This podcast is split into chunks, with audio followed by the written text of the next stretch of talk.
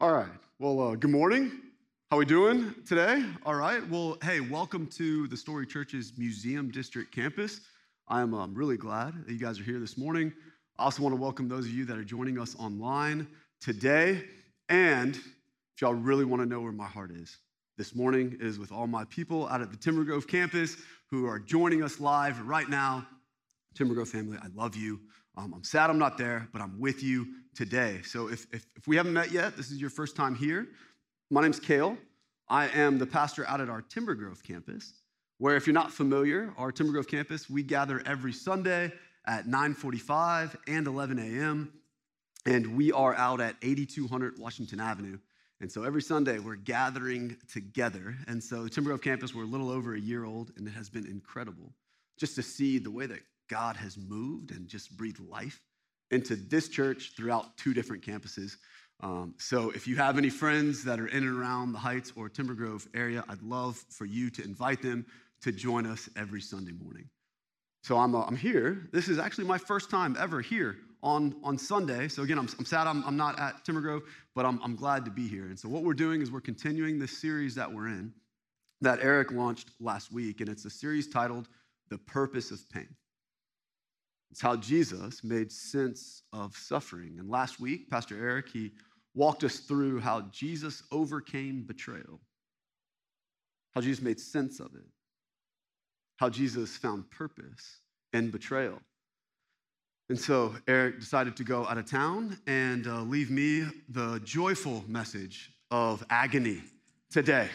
So we're going to talk about agony today. So, welcome to the story. Um, I'm, uh, I'm glad you're here, but here's, here's what I specifically want to talk about today. I want to talk about how we can strengthen our faith in and through agony. How we can strengthen our faith in and through agony. So, agony isn't a word that we typically just throw around in our everyday language. So, here's what I want to do for the purpose of our talk today I want to define agony for us. And so, agony, it's pain that you choose to wrestle with. It's pain that you choose to wrestle with. Typically, when we think of pain and agony, we kind of use them interchangeable. We view them as synonyms.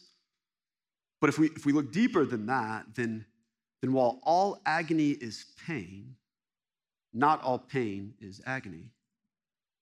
Agony, it's pretty distinct, and it's, it's probably different than any other type of pain that we'll talk about throughout this series. Agony it's pain that we willingly step into. It's pain that we willingly step into. And, and here's the reality of this is that sometimes we don't, we don't want to step into agony, but sometimes we need to choose to step into it. Agony, it's a virtue because the reality is that agony, it's, it's the only time that we step into things, the only time we agonize over things. It's decisions, it's people, it's pain. The only time we do that are the things that we care about the most. The things that we care about the most. We don't step into agony over things that we don't care about. We, we agonize over the things that we cherish, that we treasure, that we love the most. So that's what we, we step into that. So, so that's because agony, it's not my idea of fun. It's not like what I wake up in the morning and look forward to. Oh, I can't wait to step into agony today. Can't wait to for today to be a life of a day of anguish. Right? Even on, on christian radio y'all, if y'all listen to KSBJ you know they have these little slogans like today i choose joy. Today i choose uh, peace. Today i choose strength. They're not saying hey today i choose agony. Not saying that. Even at the story church we're not putting up signs that say hey the story church where we choose agony come come agonize with us. Hey you're invited come agonize with us. It'll be fun. It'll be great we don't, we don't do that, but the reality is that the Bible, it teaches us that while certainly we shouldn't agonize over everything, but we should agonize over some things. We should. In the passage today, we're going to see Jesus who agonizes over some things in the Garden of Gethsemane, and he agonizes over it. And I think he gives us a glimpse of the beauty that can come in and through our agony. So we're going to be in, in, Luke chapter 22 today. So if you have your Bibles, you can grab them. I know in the Museum District, we have Bibles right in front of you. At Timber Grove, you have Bibles in the back as well, but we'll also have the text on the screen as well. So again, this is Luke chapter 22. We're going to be in verses 39 through 46. I'm going to open up my Bible so I don't get fired.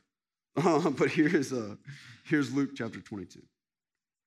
Jesus went out as usual to the Mount of Olives, and his disciples followed him. On reaching the place, he said to them, Pray that you will not fall into temptation. He withdrew about a stone's throw beyond them. He knelt down and prayed, Father, if you are willing, take this cup from me. Yet not my will, but yours be done. An angel from heaven appeared to him and strengthened him. And being in anguish, here it is, he prayed more earnestly and his sweat was like drops of blood falling to the ground. When he rose from prayer, went back to the disciples, he found them asleep, exhausted from sorrow. Why are you sleeping? He asked them. Get up and pray so that you will not fall into temptation. There are layers to this story. Layers.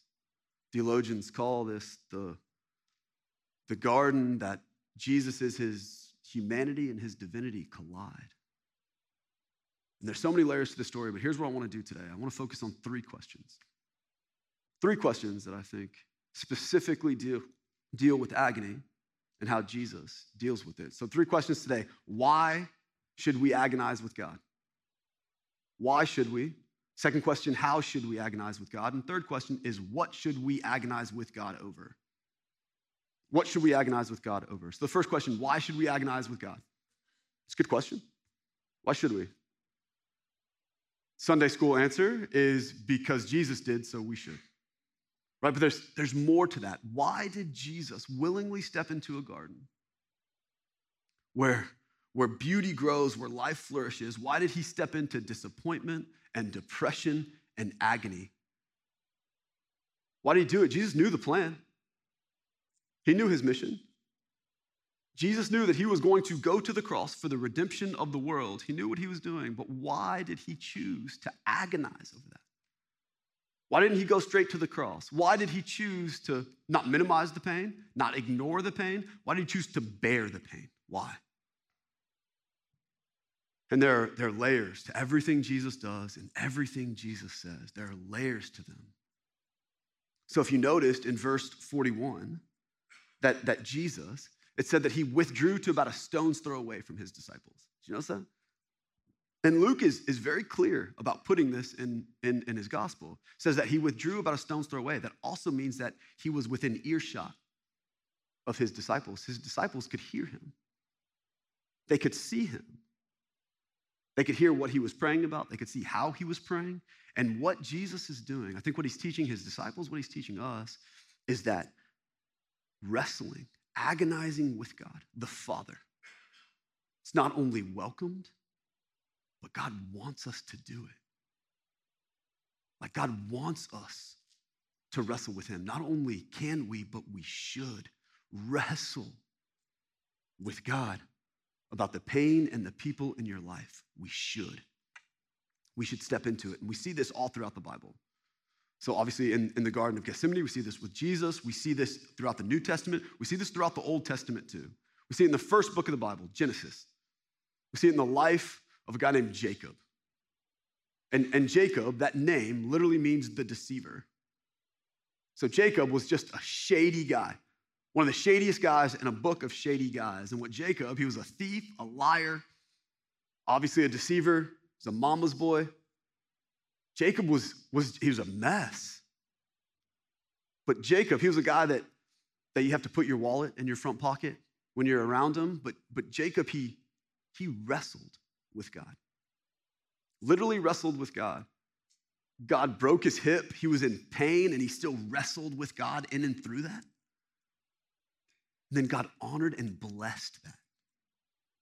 Changed his name. God blesses Jacob in the wrestling. This is Genesis 32, verses 28 and 29. This is God speaking. says, Your name will no longer be Jacob, but Israel, because you have struggled with God and with humans and have overcome. Then he blessed them there. God changed Jacob's name from Jacob the deceiver to Israel, which Israel literally means to wrestle with God. That word agony in the Greek, it also means to contend with God, to wrestle with God. So, what God does here changes Jacob's name from Jacob to Israel. And not only that, but he changes the name of his people. God's chosen people, his treasured, treasured possession, he calls them Israelites, the people who wrestle with God.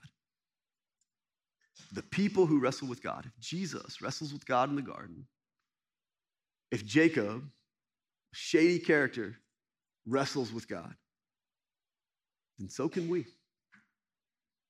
So can we. Not only, not only should we, but I would even say God is begging us to. Like God is begging us to wrestle with him. And whether you have a church background or not, this wrestling with God, agonizing with God, it can might look a lot like disobedience to him. Like this might look like a lack of faith or a lack of trust. This could look like walking in disobedience with God, but the invitation that Jesus is inviting us into is that, that this is walking in obedience with Him. That being obedient to God actually is wrestling with Him, it is agonizing with Him and that we should step into it. Like, this is what it looks like because when the agony subsides, you are stronger for it. When the agony subsides, when you're, when you're left after agonizing and wrestling with God, your relationship with God, the one that you have agonized with, is stronger. It's deeper. Your faith and your trust in Him, you have built just a stronger bond with the God that you've agonized with. And, and we see this example play out in marriages all the time. I see this example is marriages that are, that are kind of teetering on the brink. And sometimes uh, one of the biggest red flags that I see in a marriage is when a couple just throws up their hands and they just say, I just can't deal with the conflict. They just don't deal with it. They stop wrestling with each other. They don't step into the conflict that most of the time they made, they run away from it. They become apathetic towards it. They become numb to it. Their hearts are hardened a little bit. They just ignore it. And, and what happens is their marriage becomes weaker by the day. Their relationship becomes weaker by the day. Look, I, I say this qu- quite a bit, but, but your faith, your relationships, they're not neutral. You're either pressing in or you're drifting away. And, and then on the other hand, I see marriages that are still on the brink of disaster, that are still teetering. I see couples that are, that are continually, persistently wrestling with God for each other.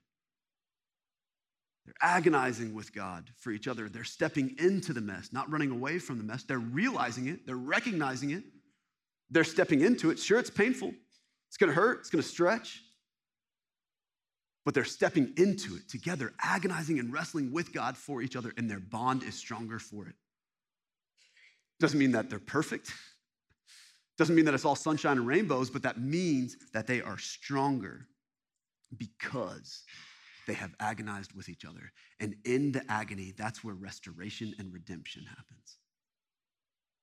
It's where it happens. You'll be stretched, but your bond will be stronger through it. So, why should you agonize with God? Because He wants you to. God wants, He's inviting, I would even say He's begging you to. And it'll strengthen your relationship with Him. It'll strengthen your trust in Him. It'll strengthen your faith in Him. And, and being a pastor, I hear, I hear that yearning, that desire all the time. Like I hear people say, hey, look, I want to strengthen my relationship with God. Like I want to strengthen my trust. I want to strengthen my faith. It's an honorable thing to yearn, but, but then the next question is, how do I do it? How do I do it? And so if we see that agonizing with God, it strengthens our relationship with Him, then how do we agonize with God? How do we do it? It's a good question. And Jesus, again, he's, he's teaching us some things in the Garden of Gethsemane. He's teaching us how to agonize with God. And I think he does it in a couple ways. In the first, and you're probably not going to be surprised by this, like I imagine you're not going to be shocked at hearing a pastor say, you should agonize with God in prayer. So, in prayer. But let's go deeper than that.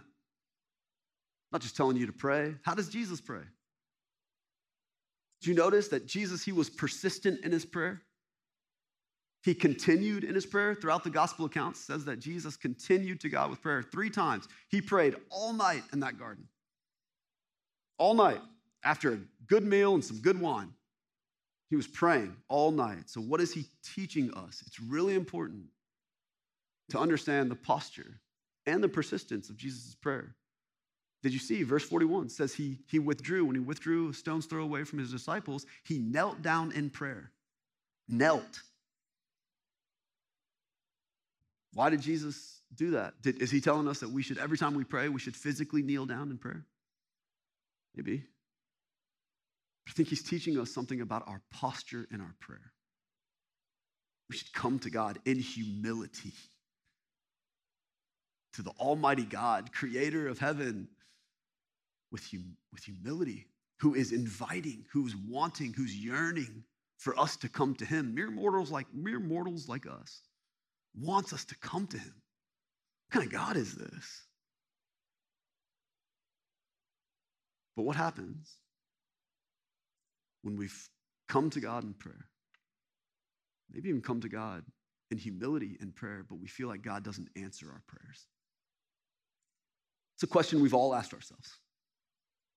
Why doesn't God answer our prayers? What should we do then? I think Jesus is saying, I don't think he's being trite. I think he's saying, keep on praying. Continue praying. Be persistent in prayer. Because because being consistent, being persistent in prayer, it might not change the outcome, but it might change your desired outcome. It might produce a shift in your heart. There was a shift in Jesus' prayer and in his heart. You see it that Jesus, specifically verse 44, I think we have it. It says, and being in anguish, he prayed more earnestly. Jesus prayed more earnestly. Earnest, reverent, honest, raw, authentic prayer. That's what God desires. That's what he wants. And there was a shift in Jesus' prayer. There was a shift there. That he, he prayed not to continue to have this cup pass from me, but he prayed in success in drinking the cup. Do you see it? There was a, a shift in his prayer, in his persistent prayer, and in humility, there was a shift in his prayer. And if Jesus, truly God, truly man, can do this, then so should we. So should we. Be per- persistent in prayer, in humility. So, in prayer with community, with community. Jesus, he always is bringing his disciples with him. He brings his disciples with him to the Mount of Olives, to where we're at here in the Garden of Gethsemane. And Jesus, throughout his, his ministry, he was generally open to all, and he was painfully specific with a few. Painfully specific. Throughout Jesus' ministry, he, he, he dealt with large crowds. And then oftentimes his teaching would whittle them down. The most famous is when Jesus has a large crowd and and he's teaching and he says, Take up your cross and follow me. And then the crowd whittles down pretty, pretty good. And then when the crowd shrunk, Jesus' vulnerability grew. It grew. Jesus, he pursued—I he pursued solitude, but not isolation. Jesus, he had community around him that he invited them in to agonize with and he also agonized with them too. So here's, here's a question Have you allowed, have you invited people into your life to agonize with you? Do you have people in your life that, that you can agonize with God with? And if you're not in an agonizing season, then I guarantee you have someone in your life who is. Reach out to them. Let them know that you're with them, that you're for them, that you can agonize with them. Like, let them know. Significant. So, with community, so in prayer, with community by surrender. By surrender, by surrendering our will to God's will. It's a difficult thing. It's an easy thing to say, it's a really difficult thing to do. And honestly, this is the thing that I struggle with the most surrendering. It's surrendering my will to God's will. And oftentimes it's because I it's hard to distinguish my will from God's will. Sometimes they align, but it's, it's hard to distinguish. And I feel that I've found that when I wrestle with God, that His will becomes clear to me. It becomes clear that when I wrestle with God, my will, sometimes they align with God's will, but my will becomes distinct, becomes clear. And sometimes I need to step away from it and I can step into God's will because God's will, it just draws me in when I wrestle with Him. It allows me to see my will that I need to surrender and then step into God's will. It draws me in, His grace and His truth. It, it draws you in. And here's the thing you will never be satisfied with God's will unless you have this agonizing conversation with Him. You won't. Because you won't, you won't be able to distinguish your will from His, and you'll resent His will. And then you'll, you'll go through life with a shallow faith, with a shallow relationship with Him, and it'll have a shallow effect on your soul. This was, this was me. Like I, that's what I dealt with a lot of my life, a lot of my adult life. Just minimizing it, ignoring it, not surrendering my will to God's will, not stepping into that, just saying, I'll, I'll, we'll do that later. Just like a, a reed in the wind, just being blown back and forth. But by surrendering, we're actually we're rooting ourselves. We're building a foundation that we can step into God's will joyfully. Because we know that it's good. It's better. It's better. So, how should you agonize with God? In prayer, with community, by surrender. And then finally, what should you agonize over? What should you agonize over? We certainly, certainly shouldn't agonize over everything. We know this, right? We know this. Timber Grove, like we know this. It'll kill you, it'll destroy you. Don't agonize over everything, but we should agonize over some things. We should. We should be agonizing over the war in Ukraine. We should be. We should be agonizing over injustice. We should be. And I bet if I if I pulled this room right now, if I if I pulled you guys over at Timber Grove, I bet what I would find is that you would have some sort of answer to what you should agonize with by faith, family, and friends. Makes sense? Should agonize over faith, family, and friends? We've just talked about it. You should agonize over your family. Yes, absolutely. Agonize with God about your spouse, about your kids, about your parents, about your siblings. Agonize with God about your, your relationships. Absolutely agonize with God about that. Agonize with God about your faith. We just talked about it. Absolutely. There's a passage in the Bible that, that I love that when we agonize with God, it, it strengthens our faith. And there's this, there's this man who comes to Jesus. He's desperate, his son is sick. And he comes to Jesus and he says, I do believe, help me overcome my unbelief. Like, that's a prayer. I do believe, help me overcome my unbelief. There's tension in that. You feel it? That's, a, that's an honest prayer. And, and look, if you're not real sure about God, you're not, not real sure about Jesus, you know what an honest prayer is? Maybe not a prayer, but you know what an honest conversation is? God, I don't believe. Help me. God honors these honest prayers, He honors them. So, should we agonize about faith, family, friends? Absolutely. But there's something more here. if we step into the garden with Jesus, what is Jesus agonizing over? What's, what's he agonizing over? Is he agonizing over the pain, the excruciating pain that is coming for him on the cross? Is that what he's agonizing over? Probably. Definitely has something to do with it. Is he agonizing over the pain of his family and friends betraying him, deserting him, abandoning him, leaving him? Is he, is he agonizing over that? Probably. That definitely has something to do with it. But there's something deeper here. Scripture, it's teaching us that Jesus is agonizing over the cup that was appointed to him by the Father. The cup that was full of wrath from sin. And Jesus, who was without sin, in him he knew no sin, he took that cup.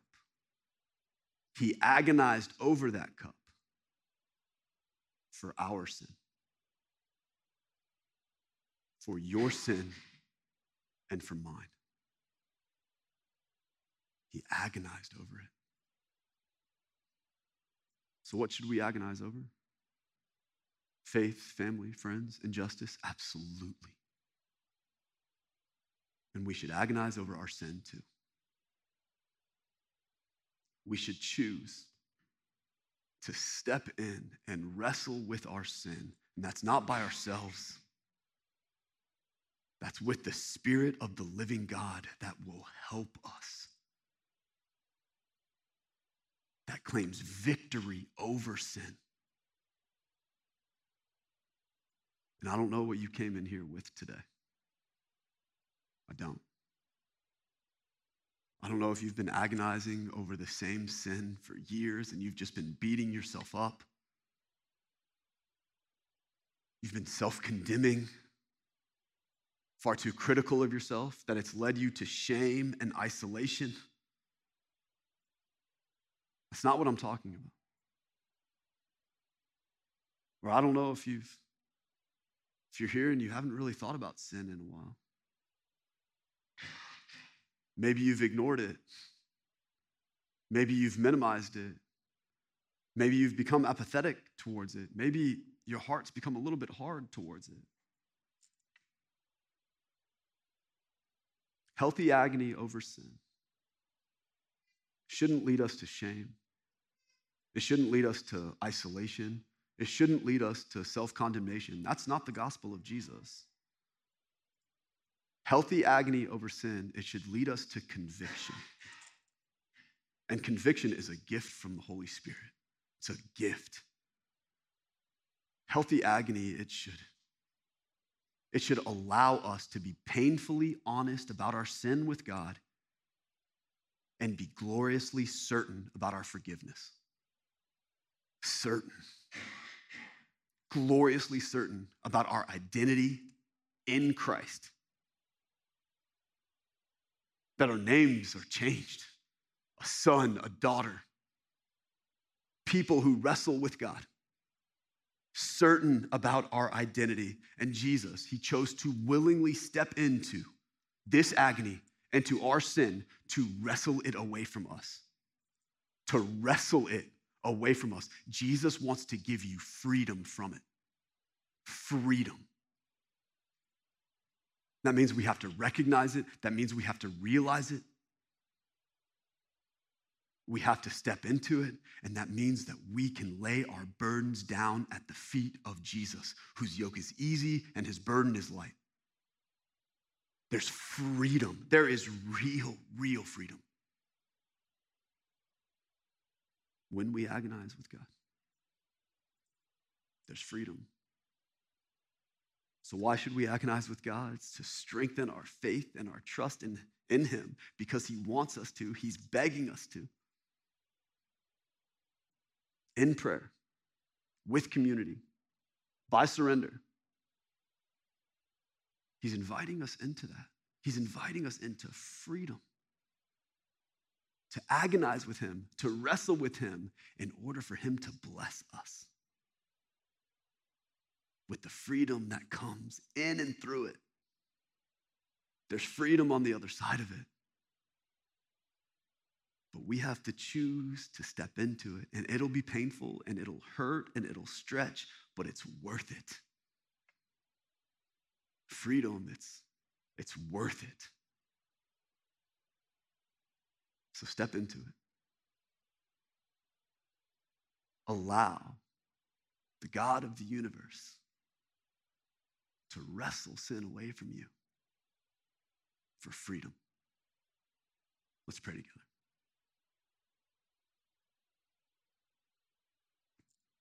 Father, we are thankful for the freedom that we can find in agonizing with you, God, that, that you desire and you want us to come to you, to wrestle with you, to lay whatever we have down to you, that we can be certain of our forgiveness and painful, painfully honest with our sin. God, we thank you for restoration and redemption that you bring to us, that you give to us. God, we are thankful for who you are. Just remind us today. Help us, strengthen us, give us courage to step into it and wrestle with you. And remind us of the victory that you hold over it. And we pray these things in Jesus' name. Amen.